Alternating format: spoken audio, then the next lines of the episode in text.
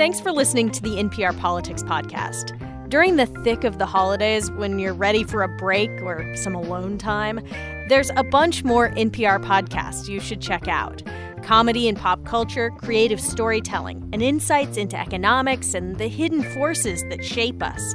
Find all our NPR podcasts at npr.org slash podcasts and on the NPR One app. And enjoy the holidays.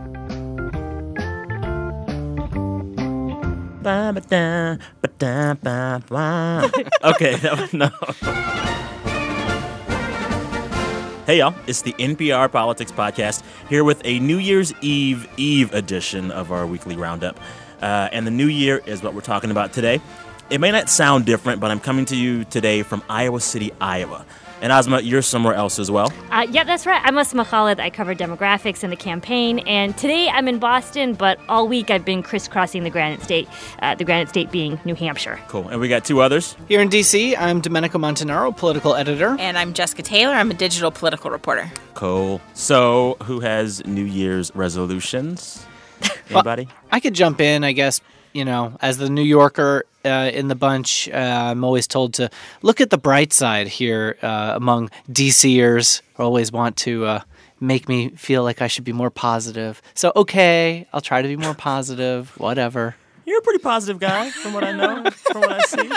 Well, except I when like I'm grumpier than you are. Except, except when I'm not. That's but that's Okay, why we all okay, balance each other okay. out. It's fine. Yeah. Oh, Who else man. has resolutions? So last year we went on a family vacation around New Year's, and so my sister made us all sit down and verbally talk about these to each other. Uh, I, I can testify that I stuck to none of the resolutions, and I think this year is just there's no hope. It's not even a point in trying to, to go through that process. Uh-huh. I think. What about you, Jessica? I'm going to try to go to yoga more, where I can think, hmm. not think about politics for a while. I love politics. Don't get me wrong. I wouldn't be here if I didn't. But you know, zen out for a little bit and Not bad in a campaign year. That is Yeah. good. Plus, I could get you to connect more to Hillary Clinton. Apparently, Yeah, I, Wait, what? what? Wait, explain. maybe Hillary. She does yoga on the campaign trail. haven't She you read brings her emails? Yeah. Sam? I never read those things. I don't read any of those campaigns. Well, you should at least read Jessica's write-ups of her emails. Okay. Come on, I shall. There will be I more shall. coming I on shall. Thursday. That's it's her. It's uh-huh. her little year-end present to us. It's the There you last day go. of every month. Cool. All right, first topic up the reason for the season and the reason for our separation today. Me here in Iowa and Asma in New England.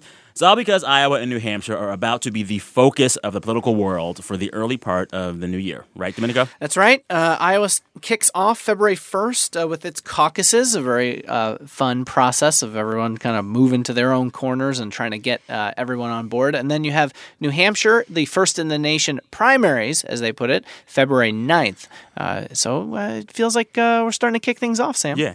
And uh, we have to point out that uh, a caucus and a primary are two very different things, right? They are. I uh, spoke with David Yepsen. He's a veteran columnist from the Des Moines Register. He was there for like 34 years. Good He's person like to talk the to. Guy with, he was great. He was he is the guy with Iowa politics. We spoke at the legendary Drake Diner in Des Moines, and he told me actually about the roots of the word caucus. In a caucus, it's a neighborhood meeting. Uh, in fact, the term caucus is thought to be Uh, a Native American term, an Algonquin term for a meeting of tribal leaders. And I did not know that. Yeah, so if, if you think about it, it very much is a meeting of meetings of the Democratic tribe and the Republican tribe, and the, the local leaders all get together and they talk about issues and who's going to knock on doors. And it's a meeting. So, like, folks get together at these caucus sites and they talk about why their guy should get the votes and why you should pick their person. And on the Democratic side, correct me if I'm wrong, Domenico, uh-huh. if your guy does not get 15% Right. at that caucus site on the first go round, then you're up for grabs and other folks talk to you again, try to convince you to go to their side. You got So it. I This mean- is not just a vote. Yeah, there's a 15% threshold. Uh, the key here in the caucus is there's no secret ballot. You know, it's not like we go to the polls and we drop a drop something in a box or hit the optical scan button or pull a lever or whatever. You go basically to a gym or to a, li- a library or uh, you know someone's house, and everyone kind of gets in their corner. You argue it out. You talk about who should be on whose side. You uh, then everyone kind of gathers. Now you know Martin O'Malley.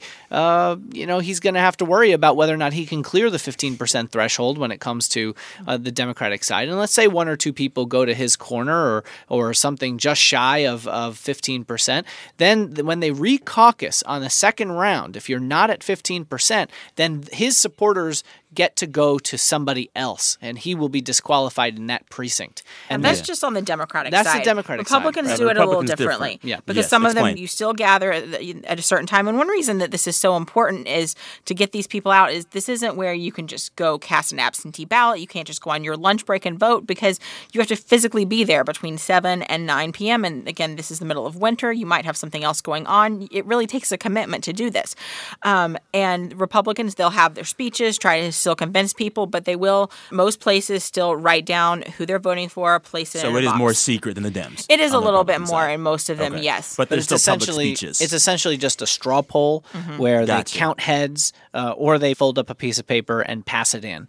So it is a little different. There isn't the 15% threshold. It's more of a, you know, maybe how you'd vote in student government or something like that. Yeah, yeah, and I mean the the fact that this is a caucus, it means that these candidates have to have a really good ground game and get folks organized and get them to go out the night of. Um, I question. asked a few people that I've spoken to this week who has the, the the biggest, strongest, toughest ground game that they've seen, and a lot of folks have been telling me that the three with the strongest ground games are uh, Ted Cruz, uh, uh, Bernie Sanders, and Hillary Clinton. Uh, does that sound right to you guys? Yeah, that makes a lot of sense, especially considering the conservative right, the religious right that you have to win. And, you know, a lot of reporters don't make it out of the Des Moines bubble. Uh, but if you go four hours west to Sioux City and all the way up to the South Dakota border in places like Rock Rapids and Orange, is where you'll find and measure the depth of someone like Ted Cruz's devotion, uh, where you'll have lots of evangelical voters show up. And that's where Ted Cruz is really turning out a lot of folks. Um, Donald Trump has been trying to get on board and set up an organization in the state. They've been much better than they were in September. And about October, they started to ramp it up a little bit. But Bernie Sanders and Hillary Clinton, for sure, on the Democratic side, uh, have very strong turnout operations for very different reasons. I mean, Hillary Clinton has the money, she's got the machine, she's done it before, she lost before, which helps you to not repeat the same mistakes. And Bernie Sanders has a lot of that grassroots support of just, you know, it, Iowa was started as a caucus as an anti war state Exactly. white liberals, old white, older white liberals, and Bernie Sanders is getting those older white liberals, and he's getting younger white liberals. And I must out. say, I have seen more Sanders bumper stickers and signs across the state than, than for any other candidate. And I've driven they are across very the whole state passionate, this week. though. I mean, always Yeah. remember that. I think that they, they're very vocal and, and passionate. Yes. They're very easy to be found. But with Hillary Clinton, I think one thing that's interesting that I would not want to diminish because I think I heard this a lot up in New Hampshire as well is that you know she is a a candidate who has done this before. She is highly experienced and she has an extremely effective and efficient machine. Um, so- Yeah. and, and even though she ha- she did not win in Iowa, um, I- That I think she remains. is she is a candidate to learn from her from her mistakes. Yeah, So- think, you know, Trump Oh, seems go to ahead, be Jessica. the Trump seems to be the big variable here. You know, some people will say, "Oh, you just can't see his ground game yet. Like it's there. He's putting in so much money." And you know, he does have as his top Iowa strategist the guy who ran Rick Santorum's campaign four years ago, who was sort of the surprise Iowa winner, getting people out. So we do have some tape of Trump seeming to uh, take a more, I guess, urgent tone and asking people to get out there on caucus night for him. The most important thing I can tell you is this it starts on February 1st. There are so many people back here that say that, you know, Trump gets the biggest rallies by far, but we don't know if those people are going to go caucus. We don't know where they're going to be. We think they're going to sit home and we this and we that. And they all say, well, I agree that if they actually went out, Trump would win easily Iowa. And that's I the mean- question: Will they come out? Mm-hmm. I mean, and I don't think that that's something that is necessarily unique to Iowa. I heard a very similar message in New Hampshire, but I think this idea of asking voters to actually go out and vote in his stump speech is somewhat of a, a new line. I, I think traditionally we heard Donald Trump often begin his speeches by giving you kind of a rundown of the, the latest poll numbers. When I heard him on Monday night, the he began his speech and he ended his speech asking people to go out and vote. Um, And he got have one of a- the dates wrong, right? yeah, and he he actually struggled to get the date right one of the first times he mentioned it. I, I just finished by saying this. It's so important that on February 8th, 9th, Oh, so, so you can't hear it fully, but the, the crowd actually corrected him and yelled back, you know, February 9th. And I don't think anybody was It's was, like when was the rock star with it. goes to like Ohio and says, "Hello, Miami." You have to realize that we're a month out So, of course, all of their stump speeches are going to change to try to get people to go Yeah. to the polls. Now it's Yeah. going to become action oriented. I mean, we have And, seen I mean, him on- ramping up more lately, and he said this week that you know he is going to start spending. That's the fascinating thing. He spent so little compared to you know what Jeb Bush has been spending in ads that really haven't paid off and things. He says now. He said last night he'll spend two million dollars a week, um, you know, on ads. And you know we'll see how much maybe that because maybe some of that goes into the ground game into you know more things. But I think his ads will be one of the most fascinating things to watch. You know, are they oh, clips from his rallies or is it where he's going to maybe Clips explain The more about his his policies. Is he going to go, you know, just scorched earth against, you know, the candidate he hates most that week? Because it kind of Yeah. seems to change. Yeah. Wait, So, can I ask real quick, let's- Jess? I didn't realize it was it's two million a week. Yeah. I didn't realize it was a week. I On mean, I his campaign, a lump. A lot of money. But his campaign has said that essentially they're keeping that in reserve until uh, somebody attacks him, and they anticipate that he's going to be attacked, and that when he's attacked, he'll punch back hard. Let's talk New Hampshire for a bit. Uh, the primary in that state is much simpler than Iowa. Who wants to explain the difference for us? I, I mean, it's it's a simple primary. I mean, it's in the sense vote. just you just go up, you show up, you vote, and, and on top of that, I mean, it's even easier in, in some ways because there are many people who are undeclared voters here, meaning basically they they don't identify as a Democrat or a Republican. You can pick and choose who you want to subscribe to on a particular day. I mean, the, the major point about New Hampshire is that it's an open primary and it has one of the largest groups of independents in the country. More than 40% of the people in the state see themselves or declare themselves as undeclared or as independents. And what that means is that what usually happens is there's some measure of that middle group of moderates who might, you know, vote in a Republican primary or might vote in a Democratic primary, but depending on which one or which candidate, they would cross over and vote. And that slice of independence winds up making New Hampshire a more quote unquote establishment state. And also somewhat more Traditionally, representative of the rest of the country in a way. But yeah, it is a swing state in addition I to think that that is. Is totally true. And one of the things that I, you know, hear from people sometimes is that New Hampshire picks winners. Iowa picks corn. You know, that's sort of the joke that they like to say there. And- Well, but, they picked but I Obama once- though. I mean, but like, but they picked Obama. But I guess amongst di- the we're Republic, yeah, I'm talking yeah, about we're the talking two different candidates. things Okay, here. Yeah, okay, yeah. For okay, Democrats, certainly Iowa's been a launch pad. Uh, But if you look at Iowa's track record on the Republican side, uh, it's only picked three of the last seven or eight, Yeah. um, you know, presidents. I mean, New uh, Hampshire's pro- had a nominees. fairly um, a fairly solid track record. Yeah. Uh, and so Donald Trump's been leading in the polls in New Hampshire for quite some time. Yeah, absolutely. And I think the big question is going to be whether or not Donald Trump can sustain that over the Mm-hmm. next month because these things do change and can change quickly. The other thing to watch here is who winds up being the top establishment pick. It's not going to be Donald Trump, it's going to be somebody like uh, Marco Rubio. John Kasich or Chris Christie, Jeb Bush, among those four, whoever takes the top spot among them is where people are looking to whether or not they will actually become the potential nominee. And, and guys, one other important uh, thing that I wanted to mention about New Hampshire is that on Monday, former President Bill Clinton is going to be coming to New Hampshire to campaign for his wife. The big dog is back. the big talk.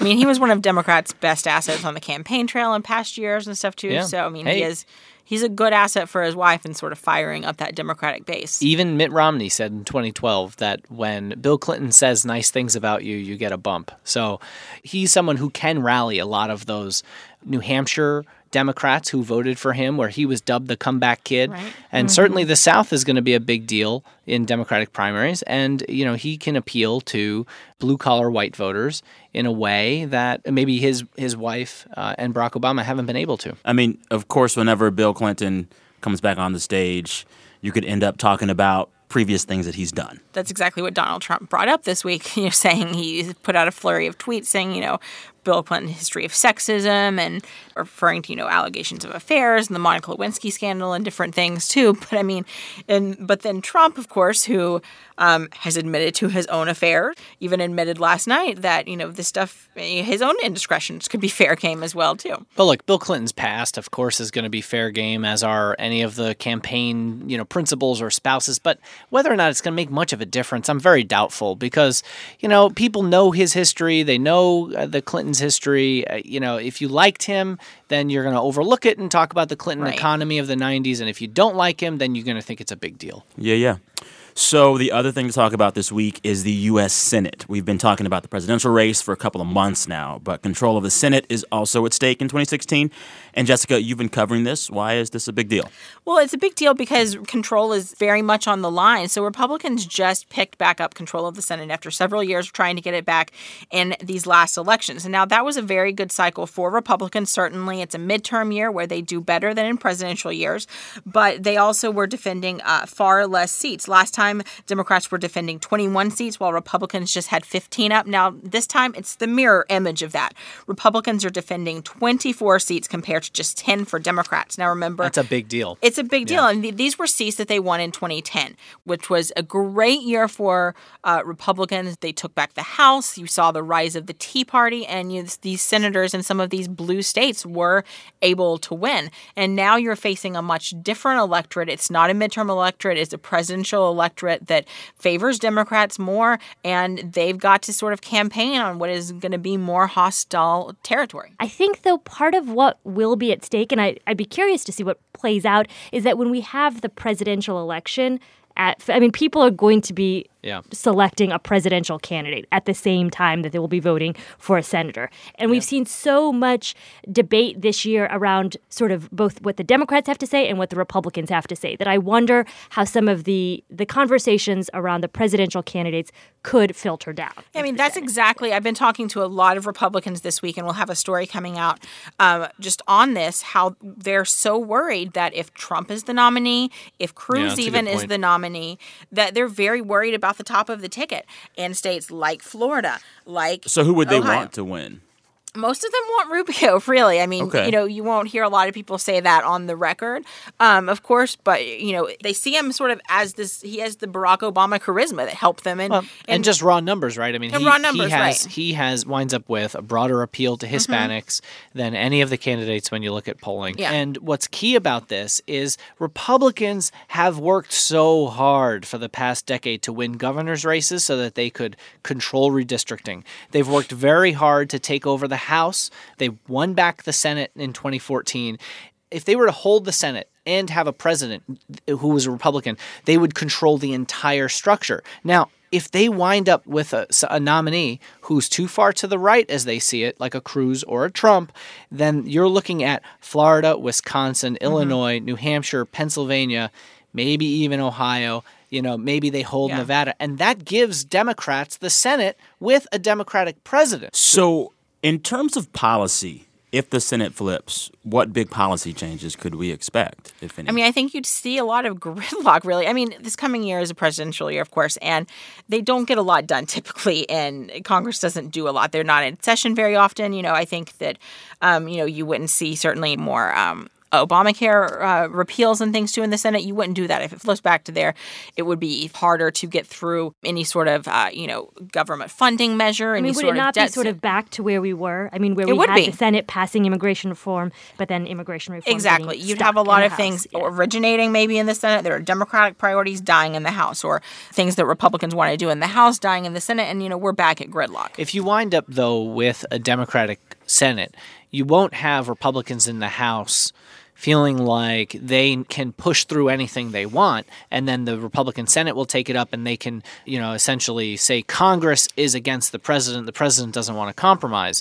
This puts a lot more pressure on the Republican controlled House that will likely still remain Republican controlled uh, if there were to be a. De- we're looking at two. If Democrats win back the Senate, you're also probably looking at a Democratic president. So right. you would wind up with a Democrat in the White House, a Democratic controlled Senate, and more pressure back on the Republican House, which definitely hurts the national right. agenda for Republicans. You know, for the House, yeah, I mean, but does it not hurt the agenda, though, in, in general, though? I mean, because Domenico, that kind of feels like deja vu. Yeah, well, look, it is always deja vu, especially in the Senate where you have 60 votes essentially to do anything, right? Mm-hmm. I mean, we saw Barack Obama get most of what he got done because he had that 60th vote in the Senate. Mm-hmm. He got health care through because of that. But, you know, these things move incrementally. They move very slowly back to a position, uh, you know, that moves things in a direction that one party controls the agenda. If you had Republicans at 54 votes where they are now and they picked up a few more seats and then another cycle down the line picked up a few more seats, now suddenly they are in firm control with 60 votes and you have have a president to then push through their agenda. These things take time, but that's why Democrats are hopeful that they can move things back to something closer to 50 50. Uh, okay, good luck, senators. Uh, now it's time for Can't Let It Go, where we all share something we can't stop thinking about this week, politics or otherwise. Uh, who's going first? Asma? So I am going to bring my Can't Let It Go uh, from the trail uh, where I was with Hillary Clinton in New Hampshire. I was in Portsmouth. And um, she was doing this town hall there. And about three of the questions she took out of the group came from little kids. And, uh, you know, she's been doing this a lot. I think we mentioned something in the podcast the other week about a question that she was asked on the campaign trail from a little kid about getting bullied, right? And it's sort of so opportune. I think people asked that time. And certainly we had questions after the most recent incident as well. You know, are these kids plants? Are they really legit? Um, you know, is, is Hillary Clinton screening these questions? So um, I want you to take a listen to the question that was asked uh, to her by this little girl. Her name was Ella Briggs, and uh, she's seven years old, a second grader. Hi, I'm Ella. Um, I think that there's a lot of people who don't have enough money for college and um, schools and that kind of stuff. So, how can we help that? It's a very good question, Ella. Plant. Plant. no. So what, I mean, what, what do you guys think? I mean, that, that's what you, mixed She's a feelings very around this. precocious little girl. And clearly engaged parents, let's be honest. I mean, Well, also, I like, mean, it's I- always girls, though, right? Like, it's always girls. No, I no, think at that this says event, something. At this event, there were two little boys that also raised their hand Oh, that okay, asked okay. questions that Hillary and and so I think the sort of the explanation that Hillary Clinton gives in selecting questions from children is that she feels like this election is about the future. It's about their generation, and so she enjoys taking questions And from she's kids. a grandmother. right. Don't forget. this is grandma So, in a nutshell, um, afterwards, I went up to the Clinton campaign. I asked them, you know, do you pre screen questions? Is there any sort of filtering process? They insisted that no, there's not. And, and anyhow, jump ahead. I'm uh, at my hotel working on a story, and lo and behold, I happen to bump in to Ella and her family. We got to talking, and she really is a smart, clever little kid who's clearly heard a lot of this type of conversation around her before. Both of her parents are high school teachers. Uh, and I asked her why she's such a fan of Hillary Clinton, and this is what she said. I've heard that she um, wants little children's health care to be awesome. And I've heard that she wants poor people to get more money so they can have houses. Look, we're going to see Ella on the ballot one day in about like 20 years. Yeah, you know, uh, Demo- Democrats always need young voters, but you know, she's she's still too young to vote next time. But I guess you'll have to keep your eye on her. I asked her parents, you know, are they Hillary Clinton supporters? Mom is. Dad says he's leaning towards Bernie Sanders. And so I asked her what she thought about Bernie Sanders, and she told me the only thing she knows is that he is the older individual in this race. That uh, that might be what what you know some Ella throwing shade. some voters who can vote might think of him. But you know, So, Jessica, what can you not let go this week?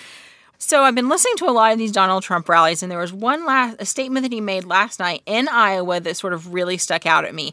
In, in Iowa, if you want to be successful in the caucuses, you have to win the evangelical vote, and this is a statement that he made that sort of seemed like a little bit of a coded attack against Ted Cruz, who is leading him in some polls there now. So I think we have the clip here. You got to remember, in all fairness, to the best of my knowledge, not too many evangelicals come out of Cuba. Okay, just remember that. Okay, just remember. In so I mean, it just are. really isn't um, grounded in fact or anything. It doesn't seem like. And you know, I just did a quick Google search this morning. You know, Cuba evangelicals, and there's a lot of stories about how the number of evangelicals there is growing. And you know, the whole point of evangelicism is to convert people. So it shouldn't matter where they come from. that actually might be why Donald Trump's done so well with evangelicals early on, because not that many evangelicals come out of Queens either. Speaking as someone Yeah. who's from Queens, and I can tell you that they're probably giving him a look, saying, "All right, maybe we can win this guy over." You know, Right, right. And you know, he But, like, what is he really trying to do? Because wouldn't the better way to make inroads with this community be to pray in public or throw out some scriptures? Well, or he's talk been about how asked he to loves do all of God? that. He's been asked Does to he do, do all that? of that. He doesn't. I mean, he was asked, you know, his favorite book of the Bible. He demurred. Even he was asked to choose between his favorite New Testament. I mean, you got Testament. say you have two choices. Two choices there. As someone who was raised evangelical, you can't trick us. like you can't fake the funk on that. Right. No, I was too, Sam, and that's exactly right. You know, I think that's why sort of, you know, my meter went up. I was like, this is not anything you would hear in an evangelical church. All right. Uh, so Domenico, what could you not let go this week? Well, Donald Trump, since we're talking about Donald Trump, he continues to talk about everybody else. And he was talking about Bill Clinton this week. He started to talk Oh. about his dalliances in the past and how that's fair game. Well, here's the thing there was a time when Republicans actually liked Bill Clinton. Uh, not that long ago. It was just the last presidential election. And I think we have a clip from The Daily Show on that. Under Clinton, you had a president who was willing to compromise. Bill Clinton, who you depict in your book, yes, he was a flexible guy. He learned how to compromise with conservatives to get things done. If he's willing to work with us, as Bill Clinton did after the 1994 elections, to pass things like welfare reform, trade agreements, and the like, we'll certainly w- work with him. That's right. Republican darling Bill Clinton. now, some of you may be too young to remember the feel good 1990s when a universally respected President Clinton reigned over an eight year bipartisan love fest. Well, Trevor Noah's great, but you know, there's only one Jon Stewart, right? You heard in that clip Rudy Giuliani, John Cornyn, among other Republicans, all praising uh, Bill Clinton during the 2012 election to, as a way to hit Barack Obama to say, "Boy, if we only had a president like Bill Clinton again." Uh, you know, I it's just it's just amazing how these things just come around. I guess presidents are memories. Right, right. I mean, it's like presidents are like uh, wine, I guess, or something. You know, better the further away from their presidencies. I don't know. I actually have two things that I can't let go this week. Um, Sam, maybe so they both greedy. make the cut, maybe they don't. Uh, but I'm gonna just go there. First, hashtag poor Martin. Um, Martin O'Malley has had two solo sightings this week. One documented by our colleague Sarah McCammon, who was traveling across the country this week, saw O'Malley in the same airport she was. He was literally all by himself uh, in a busy airport and was recognized by only two people, one of whom was a campaign journalist. She put a photo up on her Facebook of Martin O'Malley in this nice suit, looking handsome as he always does, just by himself. It was real sad. Then, a few days later, he was in a small town, only like 75 miles west of where I am, doing this event. There was some snow this week. Uh, he says that's the reason why this happened, but uh, honestly, it's just par for the course for Martin. One person shows up, one person shows up, um, and Martin Yeah. just talks to that guy for a while. That's um, you weird. feel really bad for Martin O'Malley. He just But in some ways, can't that's so make respectable that he, you know, spent the time talking to that one guy. Every voter is important, but the, Every but, voter's important. But the fascinating thing about this story is then people talked. There was another one reporter I think there that made it there and talked with this guy, and he's still not sold on Martin O'Malley. like you know, What does Martin have to do? Does Martin have to the go wash this dude's car and mow his lawn to get a vote? Well, he's got Somebody help Martin out. You know, but y- candidates, I you know, I remember traveling in t- in 2008 and 2012, and you wind up seeing it's kind of weird at the Des Moines airport because you do wind up seeing these candidates just kind of hanging out there with a very small entourage, uh, and you know, it's it's kind of strange because you're not usually that close to people who are running in the campaign. But for one person to show up at an event, just one, that tells you a whole lot more about his candidacy. And it wasn't than- just the snow, yeah. because I was up here in Iowa and I was driving in that snow, and it was not like a blizzard of all blizzards. I mean, and I was covering. I was going to say I was covering Hillary Clinton in snow, and it was not great weather. I mean, it was snowy. The roads were slick, and there were lines out the door of the church. Yeah, I mean, these Yeah. people who go to the Bernie Sanders rally is very passionate. Donald Trump, Hillary Clinton. I mean, these people they would brave the snow for this. I, you know, I, I apparently this one guy was the only one who would brave the snow for Martin O'Malley. So my, my second can't let it go. Is that okay? It'll be really quick. I promise. There's It's really another one? good. There's another I one. know that was two. I thought being that was two. No, that was two of the same thing with Martin. This is Oh. diff- this is Aretha Franklin, the, the Queen. Uh, so who watched the Kennedy Center honors? I Nope, didn't, but I saw this clip. performed. This clip was Carol- quite amazing. Yeah. So Yeah. Carole King, famous songwriter, was honored at the Kennedy Center Honors. Uh, she wrote the song "You Make Me Feel Like a Natural Woman." Aretha Franklin came on stage to perform the song. Walks on stage in this like full fur coat, looking regal as she does. Before she even starts to sing or perform, Obama is literally wiping away tears from his eyes. So Aretha sits down to play the piano as she sings, and then Carole King like loses it and is like, "Oh my gosh, she's gonna play the piano too! It's amazing!" So she goes into this song. It's beautiful and epic, and Aretha Franklin's voice has not sounded this good in probably 15 years. But she is singing this song. Uh, halfway through, she gets up, walks up towards her uh, like background singers, and starts to pull the fur coat off. And then raises her arms and is singing to the Raptors. And at this point, George Lucas is like, uh, I'm like in the crowd catching the spirit. Carole King is about to fall over the banister. Obama and Michelle are up on their feet like they're in church. I mean, it is just spiritual. Like it was my favorite moment of this week, probably this month. And if, if there was any doubt, the Queen is still on the throne. Aretha Franklin can bring it. Y'all gotta watch this clip though. It's so perfect. It's so perfect. It's like it made me be like, who was Adele? Who? What is that? Huh? Who? Adele? Who? Happy holidays, Sam. I'm glad, I'm glad that that made you feel good. It did. So that's all I got. That's it. Couldn't let it go.